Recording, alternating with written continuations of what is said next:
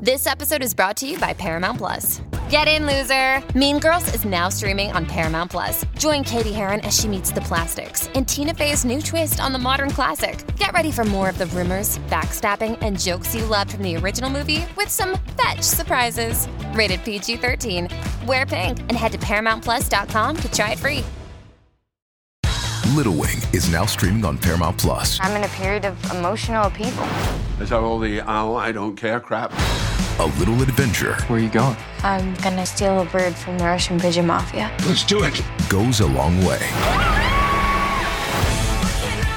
Starring Brooklynn Prince with Kelly Reilly and Brian Cox. Life can hurt, but life is sweet. Little Wing, rated PG 13, may be inappropriate for children under 13. Now streaming exclusively on Paramount Plus.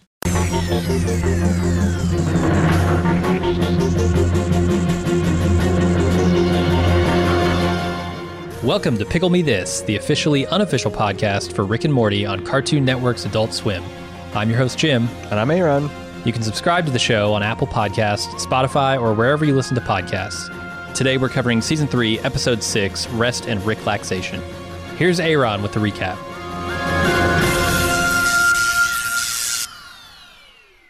Things get a little too real in the latest Rick and Morty adventure, with the two barely making it out with their lives and most of their sanity. The solution to their frayed nerves is a day at an alien spa world where they can rest and recharge.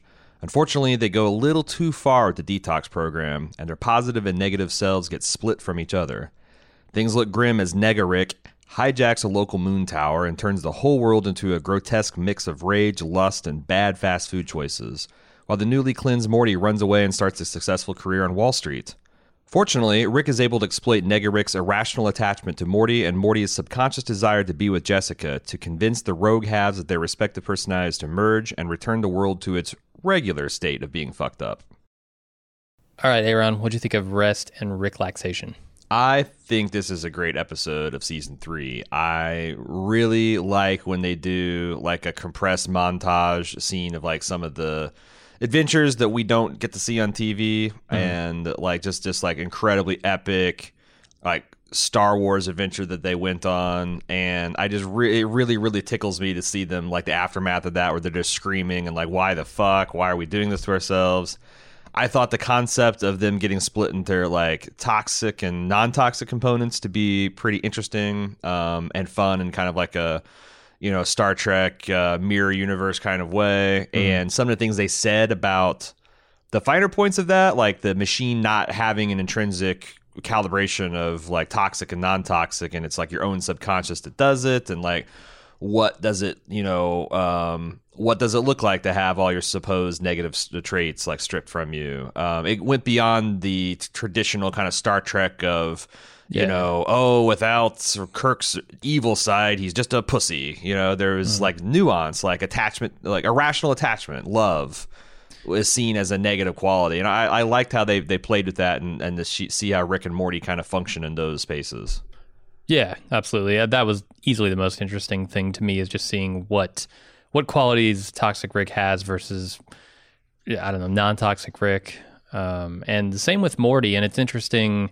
In one way, it turns Rick into a better person, and in in on Morty, it seems to have sort of an equal and opposite effect, where it turns both halves of him into awful people. and I I wonder why that is, and I, maybe we can discuss that. Yeah, there's um I think there's actually an answer in the spoiler section that's but but it's also not on the show. So it's one Yeah. of those things. And I don't Um, know that I agree with the answer, but we'll see. Okay, okay. So um I also thought that there's a lot of really good goofs in addition to the Star Wars kind of esque destruction of the organic Death Star components. I really enjoyed like Rick and Nega Rick going at each other, like high speed, like the Uh-huh. groin groin defense six thousand and the weird murder puppy that they cultured and unleashed on each other and the you know chest burster fetuses it was just really fun to see these characters intimately well i mean they're the same people so they know all their tricks where all the shit's hidden Yeah. and it was just fun to see you know rick kind of go all out uh, techno tech, tech, techno wizard um and there's other you know like i said seeing seeing morty as in this kind of american psycho role i thought was pretty funny Um, and it's just uh, all around a, a solid episode and said a lot about the characters, and we should probably get right into it. The most interesting thing to me is the toxic, uh, the toxic and non-toxic versions of Rick and Morty, um, and what kind of comes out of that. Okay. So Rick, when he the toxic version of Rick ends up having essentially thinking he's the most important person in the universe, um, not not giving a shit about anyone else except for Morty, which he has this irrational attachment to. Right, this Right. love of Morty is something that Rick, as a uh, both toxic and non-toxic version of himself combined, thinks is a toxic part of his personality. Mhm. And that says so much about the person who is Rick. Like, right.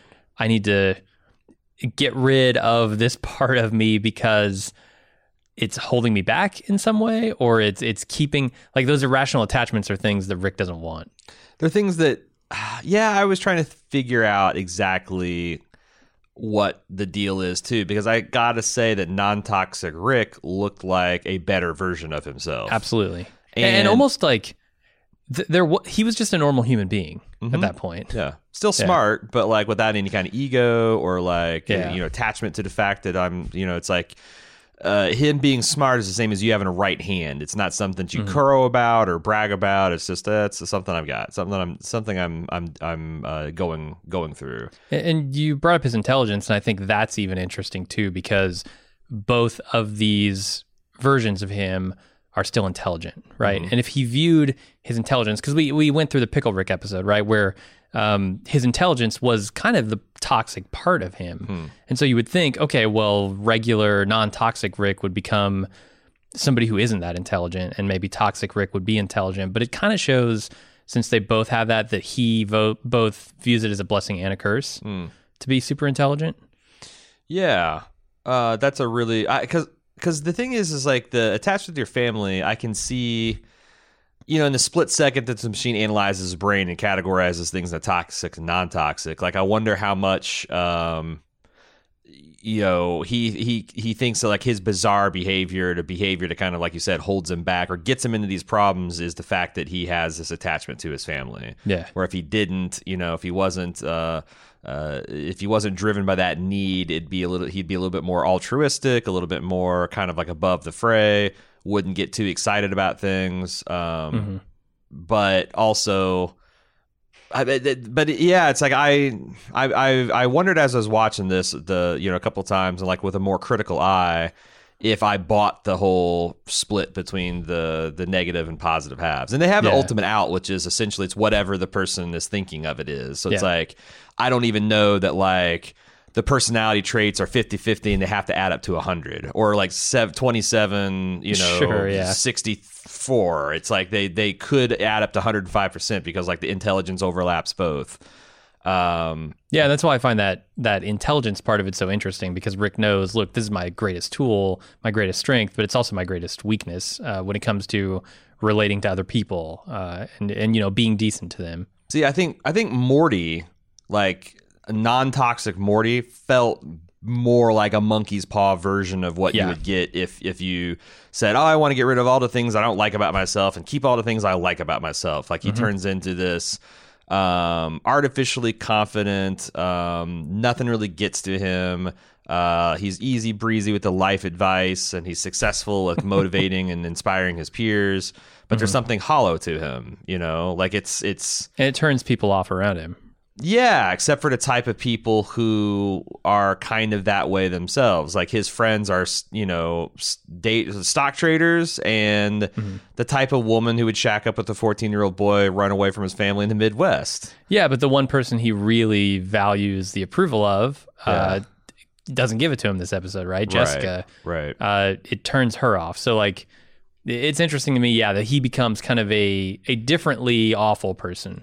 Yeah, and it reminds me a lot of the phrase of like the opposite of crazy is crazy Yep. because but because that's certainly true with with with Morty. Um, you know, good like cleansed Morty is kind of uh, a Jason Bateman style uh, psycho, and like toxic Morty was just all the worst traits of Morty turned up to eleven. Actually, that was interesting yeah, that like insecurity. that like Morty is reminding me a lot of just a very confident Jerry.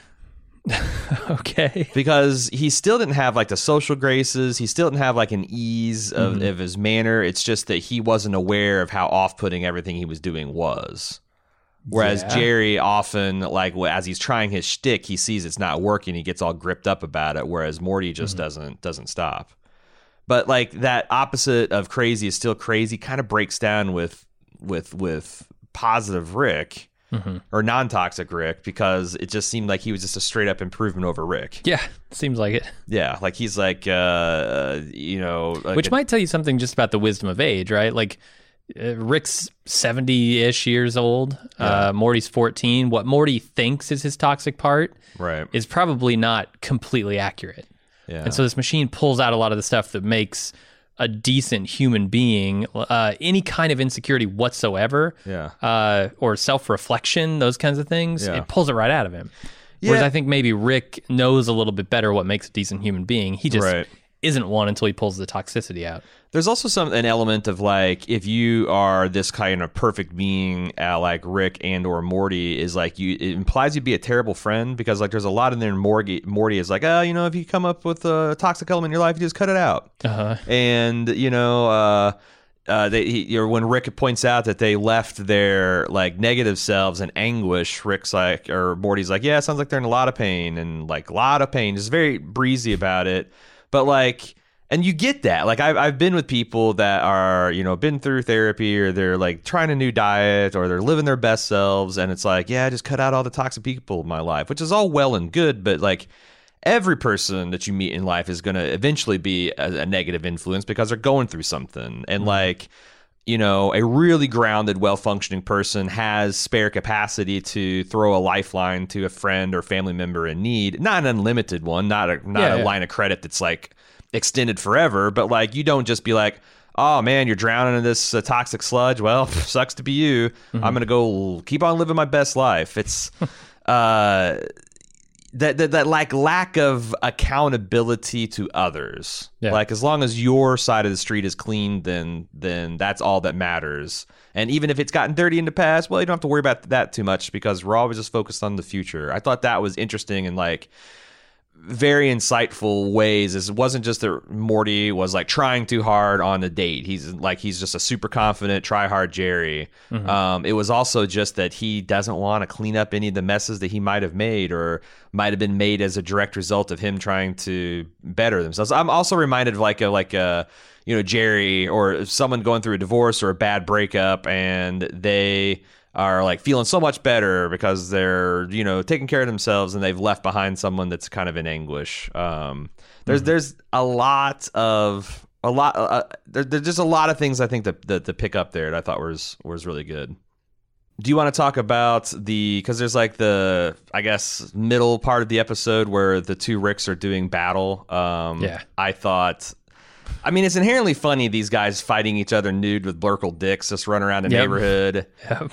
And the, uh, the the fact that like they know exactly what we're doing but we don't um is is awesome. But like their reactions of like uh you know you can tell that when the good Rick shoots the bad the the bad Rick with like a dart just the fact that he's so frantically trying to do something that like a shoe is about to drop I really loved uh, the Crud Rick using a fast growing puppy monster. Like it's just like this kind of cute tribble, and he's like, "Oh, who's a good who's?" And he like turns it into his psycho killing machine in like 15 seconds. Yeah, I was calling the the thing that Rick was using the clone incubator gun. It seems like that's Yeah, that's pretty accurate, but So this is this highlights the fool's errand of trying to keep up because we had a discussion in the last episode about like the cybernetics of Rick Yeah. and like you know how augmented is he?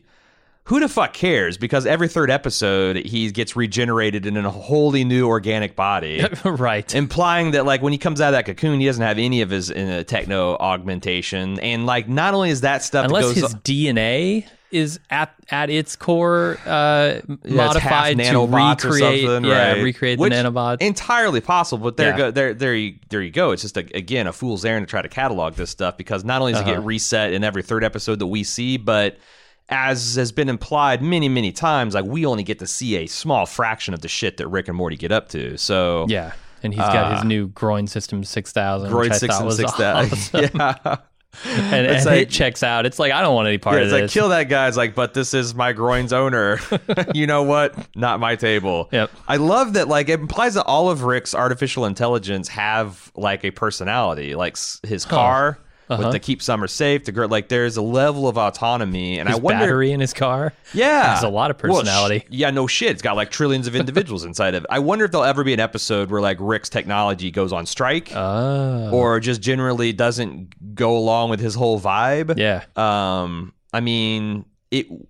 On one hand, I guess it would stretch my credibility that Rick, as brilliant as he is, would design an AI that would be capable of that. But also, it kind of did. I mean, I guess this is like literally your owner telling it to the to, to kill itself, and maybe he's got like some kind of like suicide prime directive. Like, hey, if I ever get drunk and say I want to off myself, don't under any circumstances listen to me. But I like it. I like it's a it's a it's a funny idea to play with. Um, I also like the fact that both halves of Rick uh, are kind of protective of Beth or Okay, her yeah. image of him. Mhm. Like, you know, Rick wasn't like, fuck you, bitch, get the fuck out of here. And, you know, clean Rick was just like, hey, well, pray thee, brother. This is our daughter. They were both kind of like, kind of gave a shit, which is that just positive Rick be trying to be just be upbeat, or does it belie his claim that all of the all of the attachments he has is, is toxic? Yeah, no, I, I think there are several things that they're doing with Toxic Rick that make it like, okay, well these are these are aspects myself They're both good and bad, and I think maybe his his love of Beth could be that. Can I, there's there's one scene I think is really funny, and it might just be that's it. Like uh, Dan and Justin wrote it, they giggled and they kept it in. But like, um, at one point, Morty slaps Rick at the suggestion of like remerging. He's like, you know, you're not thinking rationally. And then Rick says, I has a realization that how does the machine know what's healthy, especially with all these different aliens going through it? And it must use the individual's own definition. And then Rick, apropos of nothing, just slaps Morty and then runs out the, the door to the moon tower. Do you have any idea like why why cleansed Rick would slap Morty in the face? Uh No, but it cracked me up, but especially since like more it kind of shocked Morty, Summer, and and uh, Beth. yeah, and, and I guess yeah, I have a couple questions. I mean, that would probably be one of them, and then the ending is a, a little confusing to me. But I there's another part in this fight scene where uh, like a little Easter egg where the family photos have been modified, so. Instead of Jerry showing up in them, now uh, there's a horse head over Jerry. which is just hilarious to me because I assume Beth put it there. Implies a potential for a BoJack Horseman crossover. Oh shit! imagine imagine Bo because like the thing is Uh-huh. is Bojack is essentially Rick with a subgenius level intellect Uh-huh. and uh y- you know a horse head. Yeah, So like I could see him being very attractive to to Beth. And I would fucking love if they could. They could pull it off. It's infinite realities. Oh, yeah. There's definitely a, a reality where they're like every other human has, for no apparent reason, an anthropomorphic uh, animal head on it. yeah. So yeah, I want to see. I want to see season five where Beth is on, you know, uh, uh, on some sort of rebound from Jerry, and she's she's she's t- trying the horseman out, trying to horseman on for size. uh, uh, I thought it was interesting also, like what Rick, healthy Rick, saw as his um, negative sides. He says, "My entitlement, my narcissism, my crippling loneliness, and my irrational attachments." Is crippling loneliness something he's come down recently? Because he's like, because I feel like he's had friends like Birdman, Squanchy, or Bird Person rather, Squanchy. They've all been arrested. Yeah, maybe that's it. Like this, so that's what I was getting at. Like, is, prison. is this crippling loneliness a new thing, or is this like something that he's kind of always been in denial about? Do you think? Could they all be dead? Could they all have? Is it possible that when the Federation got taken out uh, with this economic catastrophe, I don't think that they we- were just left in federal prison to die? I don't think we know. Well, I mean, Bird Bird Person was just straight up murdered. Now he's lives Right, on as. Phoenix Person. Yeah. Uh, but Those- yeah, all Squanchy last scene was like wading into a hail of laser guns as as Omega Squanch or whatever Uh-huh. Squanch Super, Squanch Prime. Yeah. Uh, so yeah, I guess I'll and, and not only that, but there's implied that like half a dozen or uh, half a dozen to a dozen other people there were like big swinging Exactly. Yeah. Freedom fighting dicks that Mm-hmm. that might have been like his his uh, his posse. Yep. Mr. Poopy Butthole's been estranged from the family since the the, attempt Mm-hmm. on his life. Yep. Yeah, it could be. Or it could I also see that he thinks that his vast intellect just is such a huge separation that like he definitely has buddies or good time pals, but like he's not talking to Bird Person about deep emotional stuff. Yeah, yeah. Espe- that's probably right because we're coming off an episode two episodes ago, I think, where he threw together a fucking party with Logic and Right. and a hundred other people Right. in the like while he was blackout drunk. So Right. And also tellingly, he was all about Noob Noob being his best friend. So Yeah. like that's something a void in his life that's not being filled by Hmm. uh by Morty, let alone Booger Morty.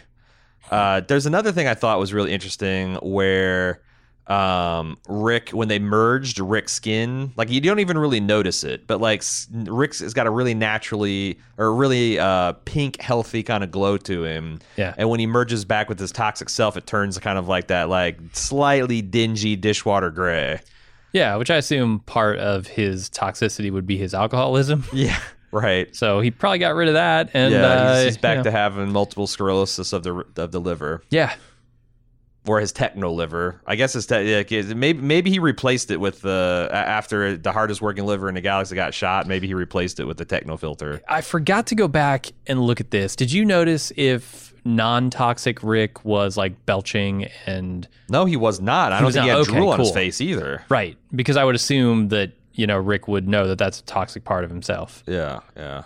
And then he had the when he said, "Yeah, woohoo, back the master of both worlds." I thought that was a fun, like a little gag because Dan Harmon's always talking about the story circle and the story wheel and the hero's journey, and Yeah. that's one of the you know uh, climaxes of that is the you know the hero is in a comfort zone of comfort, then he has to go out of that to get something that he needs, and a, a lot of times that puts him in it's like you know Mario going getting flushed down the pipes and waking up in Koopa Land. And then when they return, they are now like masters of both worlds. You see that in a lot also of like, um, you know, Tom Cruise in Last Samurai or uh, fucking the uh, Waterworld dude in. Uh, well, Waterworld, Kevin or Costner, or uh, the Dancing with Buffaloes, or uh, the Postman. Like all, all of his movies are essentially Huh. the, the the hero's arc Yeah. you know, where he can walk on dry land and have gills. Mm-hmm. Uh, but I thought that was yeah, these these he master and he, the fart that blows his lab coat up. I don't know. I, I'm I'm a kid. I thought it was really funny. Yep. Uh, Terry folds. Uh-huh. This about it? This song like legit blew up the week it came out. Like they mentioned in the commentary track a little bit of uh, Portal seventy seven stuff uh, or BM seventy seven stuff, but like that it got to the top 40 on the billboards. Mm-hmm. Yeah, that's ridiculous. It is ridiculous, but it happens. You know, like Mm-hmm. previous generations had the Monster Mash and you know Flying Purple People Eater. We got Terry Folds. What, what do you want to say? Mm-hmm. Uh, and then, were you aware of the concept of moon towers? I wasn't, but I did t- too much research into moon towers. I think it's fascinating. I Yeah. did too. What? Tell me what you know about them. Uh, so I know that they were a thing in the late 1900s. They were used to illuminate large sections of cities, or when I say large, I mean relatively large for I the mean- time. A few blocks. One of them was casting a, a beam of light uh, three thousand feet across. That's Yeah. that's a lot. That's like a half mile of of, Yeah. of light.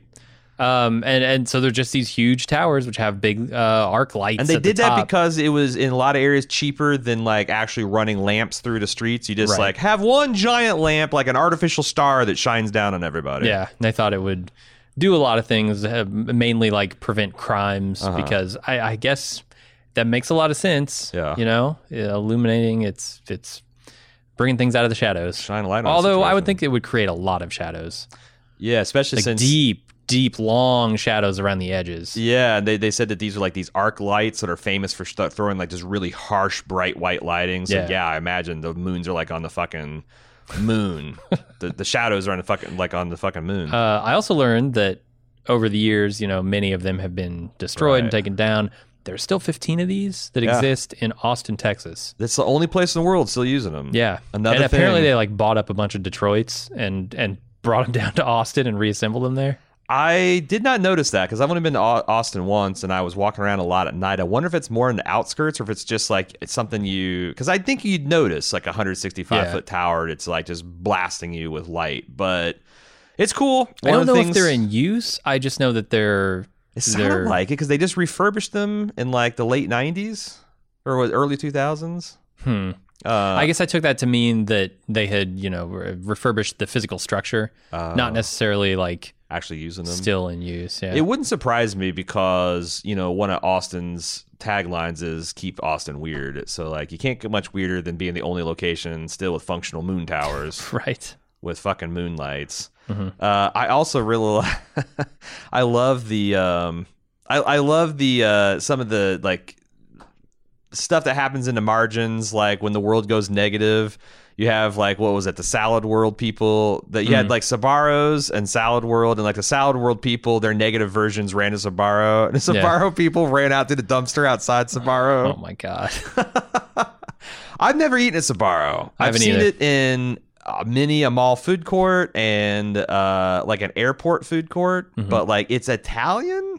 I, I think, think- so. Yeah. It's certainly got Italian flag colors, but Yeah. um, doesn't make me want to eat there. No. If apparently it's essentially just straight up eating garbage. Uh, what you got? Any other miscellaneous stuff do you want to talk about? I mean, my favorite of those, I think, was the kids at the birthday party or whatever Oh, they were at, and they turn on the the clearly Mickey Mouse style mascot thing. Santa Claus not real. Yeah, and then when you know everything is snapped back to reality, it's the it's I don't know, it's terrifying. It's it's horrible, but it's hilarious. It's a lot like the joke from the last episode of the brother killing his Yeah. daughter, or not daughter, his sister. Mm-hmm. Kind of like, oh my god, what have what have these hands wrought? Grab my terry fold flaps. Grab my flappy folds. Stick with us because after this short break, we'll be back to talk to Matt Brady, author of The Science of Rick and Morty, the unofficial guide to Earth's stupidest show about life, the universe, and everything. We'll be right back. Grab my foldy holds. Grab my terry flaps. In my terry folds. Hey, it's Kaley Cuoco for Priceline. Ready to go to your happy place for a happy price? Well, why didn't you say so? Just download the Priceline app right now and save up to 60% on hotels. So, whether it's Cousin Kevin's Kazoo concert in Kansas City, go Kevin, or Becky's Bachelorette Bash in Bermuda, you never have to miss a trip ever again. So, download the Priceline app today. Your savings are waiting. Go to your happy place for a happy price. Go to your happy price, Priceline. Before we continue with the episode, I want to do some housekeeping here for baldmove.com. Cecily and I continue to be covering American Horror Story Season 9, 1984. We have those episodes each Friday. Jim and I are covering the final season of The Deuce on HBO, with each episode released on the corresponding Wednesdays. We're covering the Mr. Robot final season, the spectacular Christmas season of Mr. Robot, uh, with episodes released also on Wednesdays. We're in the middle of spooky October, which means Cecily and I are doing the Cinematic Spooktacular Part 3, The Search for Spook. New episodes of that dropping on October 10th, 20th, and the 30th. All Hallows Eve Eve for your maximum spooky enjoyment. We have a ton of bald movies coming out. Last week we discussed The Joker. Next week we'll be talking El Camino, the Breaking Bad movie premiering on Netflix, as well as Zombieland 2 colon double tap.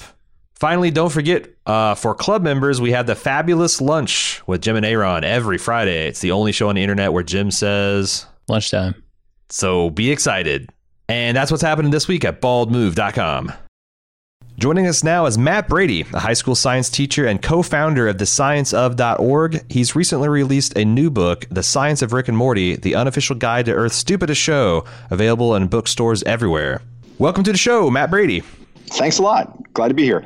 Uh, just uh, some some boilerplate we like to ask all of our guests. What's your relationship to Rick and Morty? Are you one of the early adopters? Did you hear about it late? Uh, what's the deal?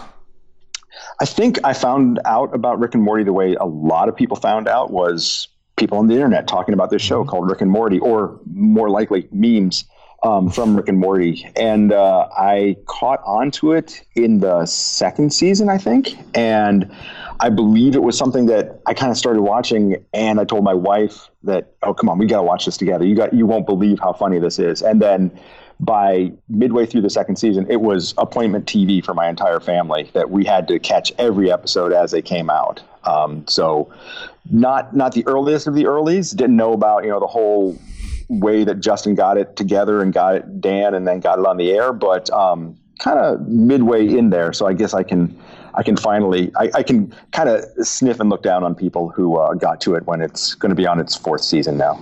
Yeah, I think I was at the end of season two. I came Say, in. so- yeah, like, yeah. one of these days, I'm, I'm very confident that we will get to the patient zero of Rick and Morty, the first person to Yes. have watched it and then gone on the internet and told everyone. We're, we're on the search. We're on a The search. first, yeah, the first person who uh, who saw Justin's uh, animation um, The dog. and, one. and shared it around. You gotta yeah. Right. Doc and Marty. That's, Oh, that's, yeah, that's, that You got to go all the way back there. Uh, what's your all-time favorite episode? Uh, see, that's a that's a funny thing because everyone thinks of me as a science guy for Rick and Morty, but I really, really love um, Rickshank Redemption and Pickle Rick because both of those I will I will go down to the mat on this. They are probably the best action quote unquote movies that you'll see in a long, long time. The, just the pacing of those, um, I just I love. I love how it all works out, how the story goes, how it's just it's watching Rick just be totally Rick and get his revenge on on all these characters that, that thought they had it down on him. And uh, yeah, those those are my two favorite ones. Yeah, especially since like it's he gets uh, the pickle Rick. It's an epic revenge on people he just met accidentally for no good reason. Accidentally, yeah, but it's yeah. it's no less it's no less epic. It's like that that Yes. distillation. It's like sort of that, that those restrictions breeded of, of like a 22 minute block of time. Yeah. breeded like this very concise, very distilled version of an action movie. Yeah, Right, right, exactly. And then Exactly. the the uh, Ricklantis Mixup. That's like the movie Training Day in 25 minutes plus Yeah. a, a political thriller shoved in there too.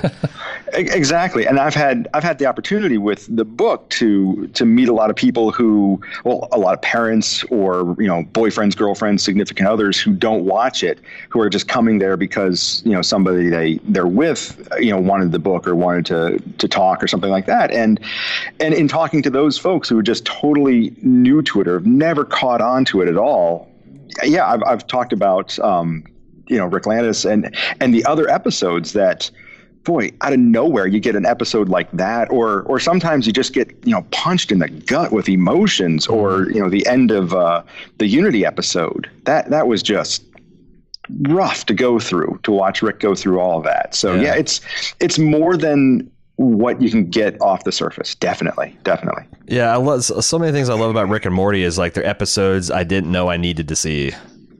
Right. You know, like Right. he, he, if if I was writing them, they'd all be Meeseeks adventures, and I'm glad I'm not because that would get old. That'd be that'd probably get pretty old quick. Uh, what do you think of the current episode, Rest and Ricklaxation? I thought, uh, actually, I just watched it again um, when I, I heard you guys wanted to talk about that. Uh, I thought it was an interesting episode in, in terms of, again, you know, kind of that, that idea that you can catch these episodes with Rick and Morty that talk about such bigger things um, and, and to totally nerd out on it. I felt like this, I, I guess, kind of like an attraction or, or a, a throwback to one of the original Star Trek movies uh, with the original uh, the original season series. Um, I believe it was Star Trek Five, the one with Spock's brother. Oh my God! one yeah. of the bad ones. One of the bad ones. And uh, and there's a line from it that you know it, it wasn't all bad. It was mostly bad. There there are, you know a couple lines in it that I, I still remember to this day. Um, but when Spock's brother was going through and taking people's pain away, and everybody's just like lining up and take my pain away, take my pain away.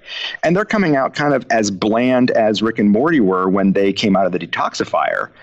And then Kirk, you know, hero of science fiction heroes, um, said no. He rejected it. He said, I, I am who I am because of my pain. I am who I am because of the bad things that have happened to me, the the the scars that I carry around inside. If you take those away, I'm not who I am.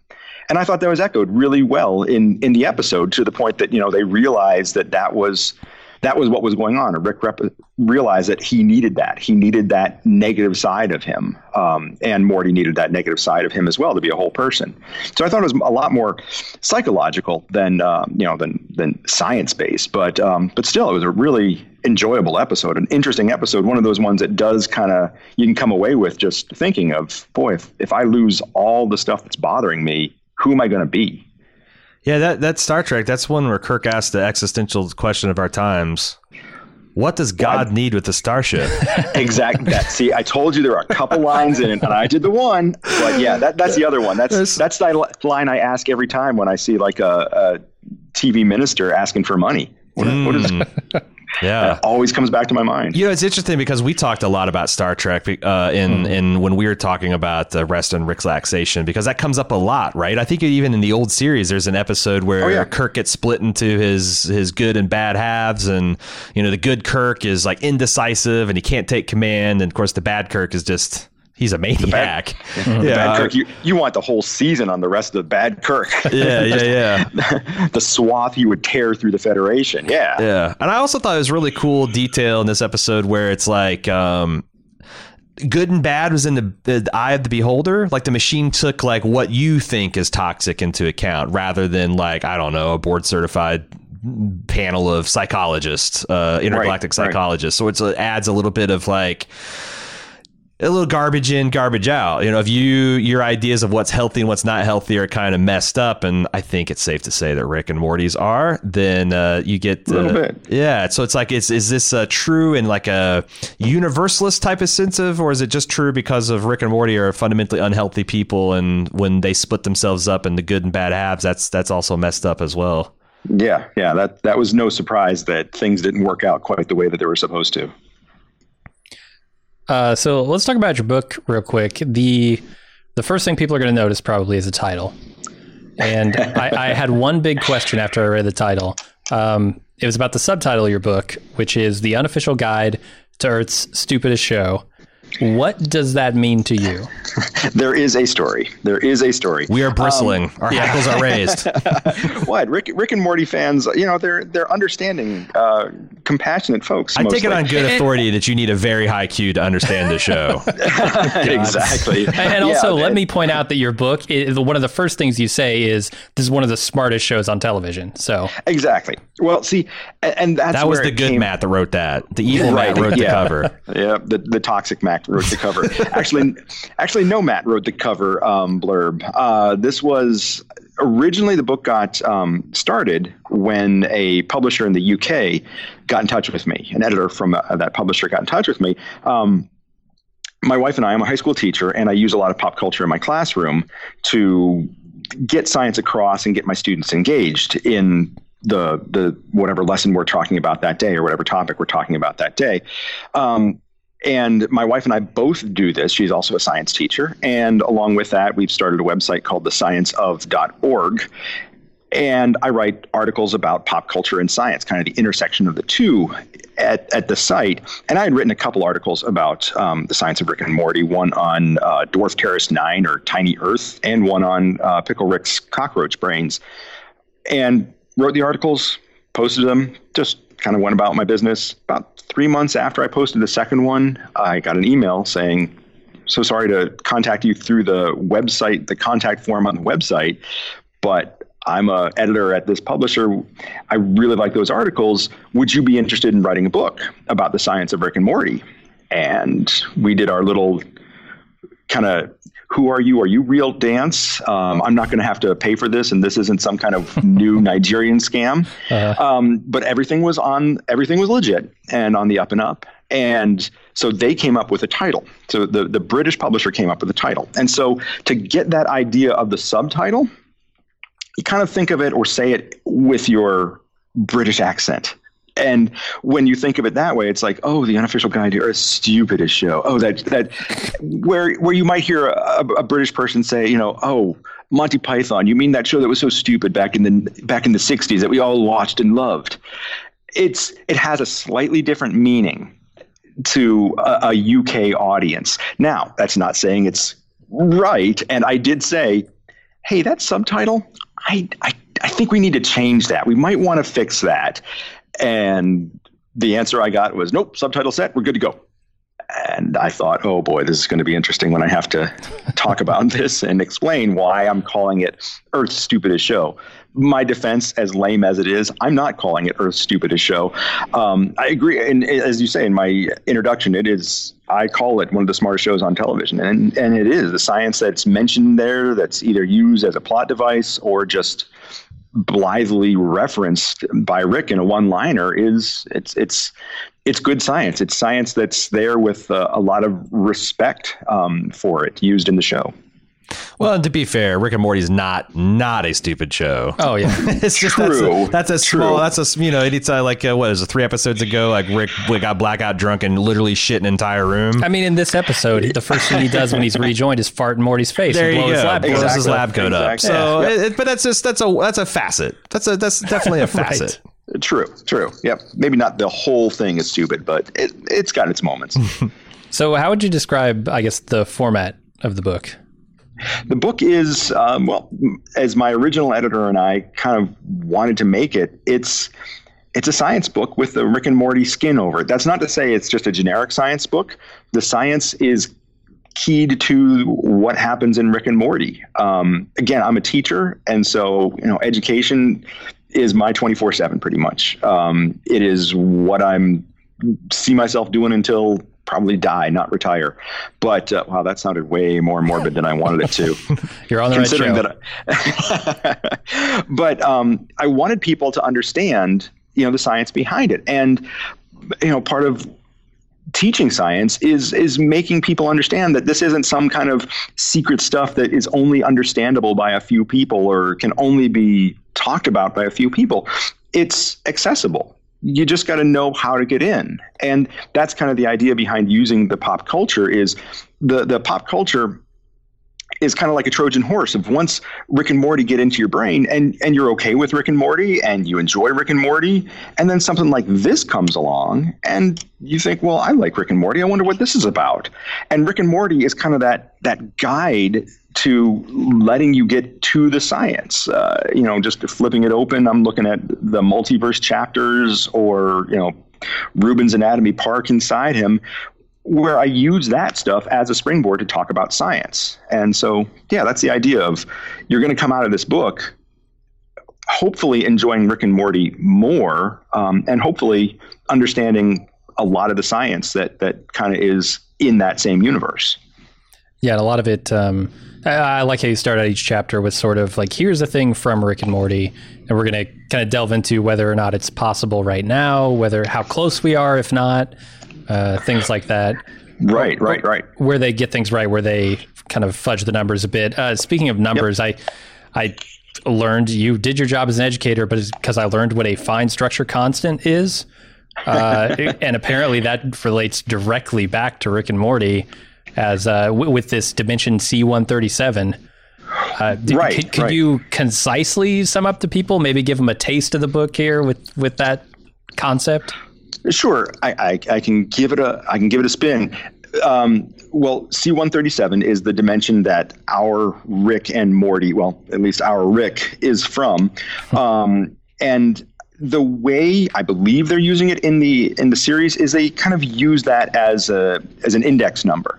Um, one thirty seven in our universe in the real world is the fine structure constant, which is a number that it depends on how you come at it. It either it's either very comforting that it shows up a bunch in in science and physics, or it's alarming that it shows up a bunch. You have you have a group that kind of finds comfort in this repeating 137 over and over as almost like it's a signature of a creator. Um, but then you also have a group that's kind of alarmed by it because why? Why? There should be no pattern. There shouldn't My be God, we're kind of we're all living in a simulation. yep, exactly, exactly. And so um, this 137, it it has to do with a few different things in our universe, but one of the most important is the strength of the electromagnetic force. And again, that is just simply how strongly positive and negative charges attract each other. That's that's your clothes sticking together when you pull them out of the, the dryer. That's protons and electrons attracting each other. If you tune that 137, if you make it stronger, then the electromagnetic force is stronger and atoms pull together tightly, more tightly, and they're smaller than they are in our universe, and things wouldn't exist as we know them in our universe because the atoms would be smaller, which would change their properties and characteristics and and how they react with one another. If you make that 137 weaker, um, or, or, or lower that 137, that electromagnetic force is weaker, and therefore the electromagnetic force holding those protons and electrons wouldn't be as strong, and the atoms would get perhaps even larger or just not attract each other at all. And then if electrons and protons aren't attracted to each other to form atoms, then you have no matter in in the universe. You don't have anything at all. Um, so that 137 that we've seen, we've measured, you know, as we see it, allows everything we know, allows this universe to exist as it is. So yeah, it's a it's a pretty strange thing, and as I mentioned in the book, it it has it has freaked out some uh, some famous physicists from time to time. What does that number have to be for everything to be on a cob? Is something it's, it's just yeah. give it a negative yeah that, that's what happens, that's what happens is too low and the matter doesn't form properly it right. just, it just right. uh, the right. other if, if the other thing holding the, the universe together uh, aside from electromagnetic force is the cob force and thank god yeah. for the electromagnetic force exactly uh, one of the things that always fascinates me about rick and morty is when they delve into the concept of infinity um, oh. And you have an entire chapter essentially in your book about the concept of infinity and multi dimensions and uh, everything to do with that. And it really, like, that's the one that captivated me the most because I was, I'm just fundamentally super interested in the idea of infinity. Um, right, yeah. and, and, and I, I got to thinking, okay, where because I know that they they play with this term and they don't actually use it in the way that infinity really is used in in the terms of our you know potential multiverse, um, but they kind of limit it for the sake of the show. And I, right. I kept thinking, okay, so you've got a portal gun here that potentially gives you access to an infinite number of dimensions or universes. How would would that be possible? Would it be possible for a finite tool such as a portal gun to potentially index and allow access to that infinite number of universes? I, I, think you're right. I think that's where they play a little bit fast and loose with the whole concept of infinity. I think there's there's the idea that the the multiverse, which you know, according to the best physics we've got, is probably real. Um, it comes out of other theories that if you accept this and this, then you have to accept the multiverse just as a not as a byproduct, but just as a as a function of of how things work. Now, wait, wait, and can, when you say real, are you talking like in a mathematical sense? Uh, and kind of well, kind of like in a well, let's uh, the the chapter that I wrote um, on black holes and wormholes. Um, black holes for the longest time were not express, expressly forbidden by Einstein's theory of relativity, um, special relativity. They so therefore, kind of what we've learned over time is that if if Einstein's calculations say it can't happen, then it can't happen. Now, and this is almost kind of like walking into weird grammar, but if Einstein's equations don't say expressly that it can't happen, then it probably happens somewhere. Then it, you know, almost it, it does happen. And so black holes, in a sense, were kind of quote unquote discovered that way. That they re, researchers realized that that's what could happen uh, following with the, the, the theories of what a star's evolution would look like. So we figured out that black holes were out there long before we had any actual real evidence that black holes were real. Um, just you know, we finally kind of got to the not end result is because it's just going to start a whole new line of research. But the, we, we took a, an image of a black hole earlier this year. Mm-hmm. Wormholes, fundamental to Rick and Morty, because I'm kind of of the camp that says the portal gun is probably opening wormholes. Wormholes are not forbidden by Einstein's calculations and theories, but we haven't seen them. We, we have ideas and theories about where they could be, what they're like, and how we could maybe perhaps control them. We're hundreds, if not thousands, of years away from being able to do that, but we haven't found them yet. We we are just getting to the idea of you know we, we kind of have an idea of the structure. We kind of have an idea of what what they might be like and what their signature would be like, um, kind of with radiation and, and things like that. And so taking that idea to the multiverse, it's it's, it's kind of similar that the ideas of how our universe formed with the Big Bang and then the theory of inflation, which we have the evidence that supports both of those, that it takes a little bit more down that road that if you go in and say, yeah, the Big Bang happened and the theory of inflation is probably what got us to where we are now, then it's, well, just one step farther down that road is the theory that, well, that would lead to multiverses. And so it's kind of, kind of like how you can trap people in a in a little logic game of, well, you believe this and this, right? Well, yeah, of course I do. Then you believe this, right? And the the last thing in that case is multiverses, and there are many, many, many ideas of what kind of multiverse there could be. Um, the physicist Brian Greene has written a couple books, Elegant Universe um, for one, and uh, he has, I think, eight different versions of the multiverse that could could exist, and you know you could have multiverses within multiverses. And so it's it's really exciting to think about something like that. Um, so yeah, getting back to the question of infinity, that we could have infinite multiverses, or there's it, it's kind of a possibility. It's something like ten to the five hundredth power number of of universes out there, which for our little monkey brains is is pretty much infinity. Um, but could Rick's portal gun catalog an infinite number? Uh, no. Um, you could you can't have that much storage, and that's kind of one of the things of like you. I was like I, I like to just kind of toss around that concept of infinity, of wow. So so if there's an infinite multiverse out there with an infinite number of different universes, how many in how many of those universes are a version of me and a version of you guys having this exact same conversation right now? Right. Well if there's an infinite number of universes, then it's an infinite number of us having infinite versions of this exact same conversation. Yeah, you, and, you point out in your book how 5% of infinity is infinity.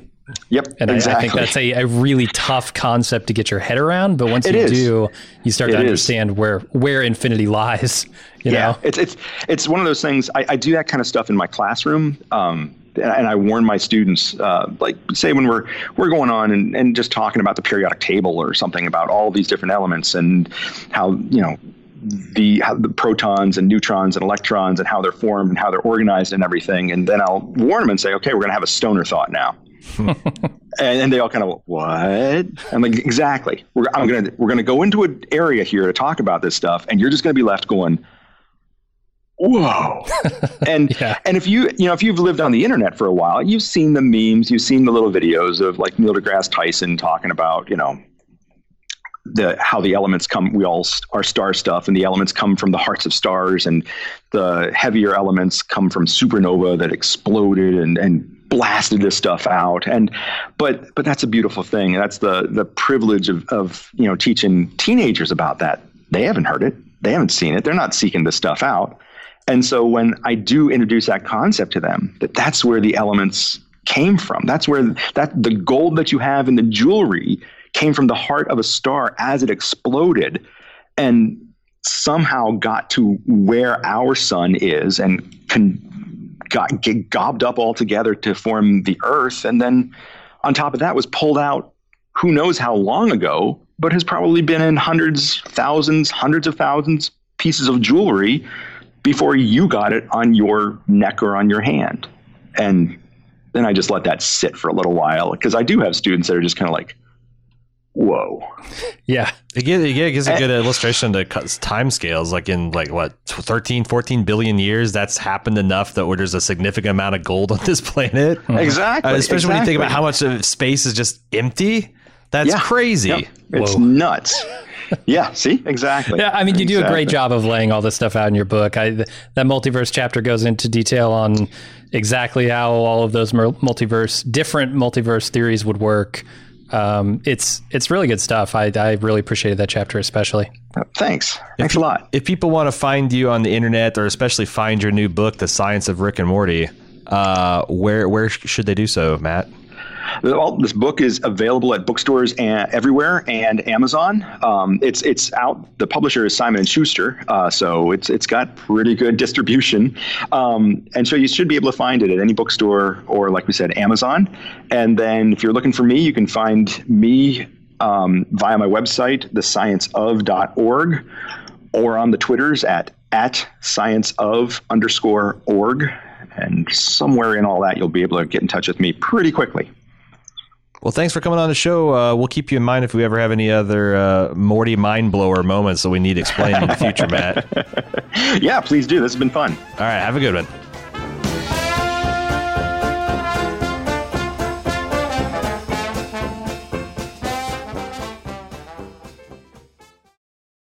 Does Monday at the office feel like a storm? Not with Microsoft Copilot. That feeling when Copilot gets everyone up to speed instantly? It's sunny again. When Copilot simplifies complex data so your teams can act, that sun's shining on a beach. And when Copilot uncovers hidden insights, you're on that beach with your people and you find buried treasure. That's Microsoft Copilot. Learn more at Microsoft.com/slash AI for all. Jim, are you ready to plot to the future? Sea cucumber. Sea cucumber. Apparently not. Are you okay? No, do we I'm need kidding. to Let's reset? do it. Can I just do we just want to be held for a while? No, let's do it. Okay. Uh, we're going to tune our portal guns to dimension BM77 to access what? Behind the scenes details, trivia, and spoilers for future episodes. Say it with me, everybody. Sea cucumber. Continuity. I have Oh. a continuity note. In Rickmancing the Stone, Mm-hmm. We talked about Justin Roiland saying on Twitter that the Smith family lives in Seattle or around Seattle, Washington, and suburbs around Seattle. But here, Morty says he's from the Midwest. Mm. Clearly, the Gotcha. creators don't know their own fucking property. So Dan's from the Midwest. Uh, I feel like this is a more of a nod to Dan's upbringing. Uh, Justin grew up in Central California, so maybe he was looking for, and like his mind, Morty always grew up kind of someplace on the West Coast. Uh, I mean, I always was surprised by the Seattle thing because I felt like everything felt a little bit more Midwest than that. But I mean, it- I'm I'm I'm a Cali kid. Yeah. I grew up in California. I wasn't born there. uh huh. So why couldn't Morty have been born in the Midwest and, and now the the Smiths live in It's Seattle? like, but, but it's like, I guess it's a problem of saying you're from somewhere. Like, it's like if he, a 14 year old says he's from the Midwest, I don't think, you know, he Yeah, I was mean, he could- born, he was born in Michigan. And then when he was 16 months old, they brought him out to see, you know, what, Bellevue or what, whatever. yeah, I mean, I I would say like I'm from Southern California, but I I don't live there. I haven't lived there in 25 you're 25 from years. Iowa, Iowa, you just work in outer space. Right? Like, I, why is this a problem? I don't understand why this is a problem. I, Because because uh, I understood it So, yeah, to you- be they you- live currently in Seattle. I, I don't know anything about the history of the family. I mean, they have much. to if Rickmancing the Stone just displaces like a dimension and not space time itself. Uh-huh. Uh, they have to because like it's a it's an easy a post apocalyptic drive into Seattle to go hunting for mutants. Mm-hmm.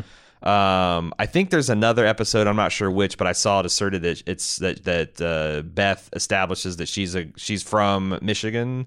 So maybe yeah, you're right. Like that's that's the easy way to to square it is that that he was I born in the just moved Midwest there at some Seattle. point. I just felt like that It could be two years ago they moved there, right? It could be Yeah. one year ago. Like, Yeah. I mean, I don't know why I feel this because it's not like I've lived significant times. Uh, and you know, I've, I, I spent two years in Texas as a teenager. I've spent the majority of my life uh, in the Midwest. But like Rick and Morty always felt more Midwestern than coastal. But I don't know why I say that.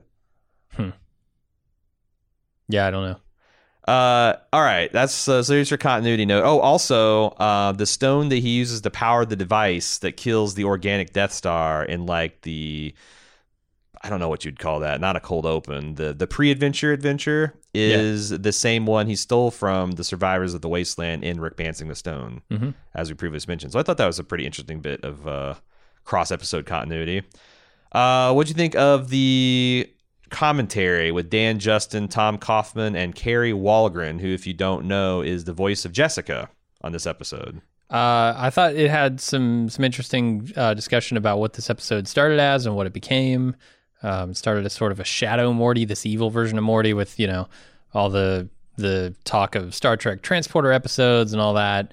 Um, it sort of was like a version of Morty floating around him, haunting him, and it kind of essentially morphed into this. They got excited about the bad parts being sucked out of you, and then it turned into this. Uh, and at some point, Jessica was going to be split as well.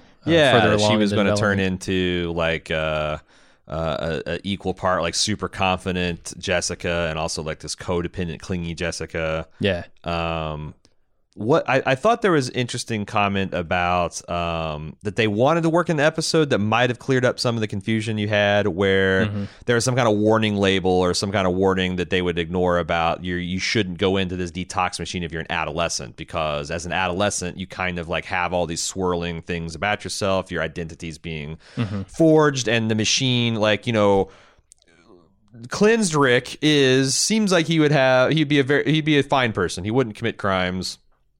Probably wouldn't axe murder people in his Manhattan apartment. Uh, cleansed Morty does feel like that's kind of where his end game is going, Yeah. and they just suggested that's because the machine, the, the the adolescent mind, doesn't have its good and evil stuff all really sorted out. Mhm. So you get this, uh, you know, essentially performative American Psycho version of a good person. Yeah, it makes a lot of sense, but I, I think like it, I don't know. This episode feels a little chopped and screwed in some places. And Well, I think that's one of the places. Yeah. And then toward the end, they were they were doing more with the American Psycho stuff. Like Uh-huh. Morty was going to have this scene in his apartment where he's you know cutting cutting up his crudite Uh-huh. as he calls it. Uh, it, and and he starts like mashing it and Yeah, like he violently. becomes increasingly more psychotic and and you can see that he's kind of at war with his own subconscious in some kind of way but that didn't all of that got wiped out. And then yet rick comes flying in and he says something. He calls morty a tiny american psycho. So you know that those parts are still in there but like i never quite bought the explanation that dan gives about why morty leaves his phone on Mm. to be traced by rick and caught. Well, well, he said it was it was like Morty was living in a world that was psychotic because it was a world in which he was okay with Jessica not wanting him. Hmm. And I don't view that as particularly unhealthy. Yeah, no, you're right. It is a health like uh Maybe I it's misunderstood what he said in the commentary, but Yeah, because I, I guess I didn't get that, so maybe it was like a, a slight word. Because uh, diff, uh 'cause yeah, I Yeah. mean, I think that's the definition of insanity. If a person says I'm not interested in you romantically at all, and you continue to carry a torch and are able to move on, uh, that does seem like the definition of of, of unhealthy. yeah, and being okay with that world would would probably be healthy. But like, I guess that's one of those places where it's chopped and screwed a little too much for me because I didn't understand why Well, I- Morty. I do think because like when I f- I remember very clearly when I first saw this, like it was somewhat of a shock that Morty was depicted as living an unhealthy life. Now I've you know now that I've Hmm. watched it several times, I can kind of see in the margins, Yeah. but like um I didn't think that like a the Wolf of Wall Street, like that he that the that the uh, Leonardo DiCaprio character is a bad person because he was a stockbroker. Mhm. He's a bad person because he lies to everyone close to him. Mm-hmm. He uses people. He takes insane risk with himself and people like around him, and on you know threatens people on the road. Like it, he just on and on and on. Yeah. Because like we don't see like if Morty is just telling his clients the truth and making them a lot of money, like you might have some problems with him just in like you know if you have problems with the set the the idea of capitalism itself, but like Uh-huh. that's a pretty ethical way. And like also the woman he was with, like he uh shot her straight about his actual circumstances and how he's rolling. They seem like they had like a you know, she called him his soulmate, or you know. Mm-hmm. I- so there, there- there's a lot of stuff in the margins where this is clearly insane. Like Right. three, like you know, they they they they jump three weeks later, and he's in this torrid uh uh, affair with this woman who calls him his soulmate. Like maybe Mm-hmm. the idea is that even though the Morty's not crazy, literally everyone in that sphere that he operates in is insane. Hmm. And if he can function as a healthy human in that environment, then he's de facto insane. Maybe, but but I didn't understand the connection between that and leaving the phone on so that Rick could find him. Well, plus it's like the way he described as being subconscious because mm-hmm. like the like Morty's like plastered smile as it was happened to him when she's like, "Oh, Morty, you left your phone on." He goes, "Oh, did I?" Like to me, he had already. This was his version of like Rick in the uh the, the episode uh, something Ricked this way comes where like Rick Yeah. just got bored of his curse removal and just got out the cans of gasoline and like kicked everyone out and set it on fire. Like this was Morty doing the same thing. Like, all right, I've chopped these cut carrots. I'm with this woman. I've made these millions of dollars, but it's not what I really want in life, and I'm going to. But but it it's hard. Up. It's hard for me to to buy into that explanation, given they've split off the parts of them that they think are toxic. I no, yeah, I there know. is- Like when you when you've so clearly demarcated these two beings, uh, to say that the one would have a subconscious that somehow leaks through is is a difficult explanation for me to buy. And uh, like you said, this thing's been chopped and, and, and sliced and diced and separated into its good and ha- bad halves so many times that uh, there is this joke where you know Rick was bemoaning how crazy the Moon Tower thing was by saying, "Man, I really overthink things when I get angry." and Dan did not write that line, but he took it as a good natured criticism of his own behavior this season because like Yeah, it's you know they, th- this is all throughout the commentary that like the season three writing process is very contentious. There's kind of like a battle between like you know where the direction of the show should go and like you know how much this should happen, how much that should happen, and they were like just really agonized and navel gazed and. Mm-hmm. I think some of these like questions that don't have satisfying answers episode is indicative of this just really overwrought, overthought, but still Yeah. amazingly really good and thought provoking episode. Oh yeah, I don't think it makes it a bad episode. It just leaves me with some questions. Pickle Me This is distributed by Bald Move in association with Starburns Audio. It's produced by Jason Smith and Scott Porch from Starburns, and myself, Manayron from Bald Move. All music featured on this podcast is from the Rick and Morty soundtrack, available from Sub Pop Records. Please subscribe, rate, and review us on Apple Podcasts, Spotify, or wherever you listen to podcasts. To discover the many other great shows we do, please check out baldmove.com and starburns.audio. If you appreciate what we do and want to directly support us, consider joining our club at club.baldmove.com to get access to exclusive bonus audio and video features. Finally, you can follow us on your favorite social media at baldmove. See you next time.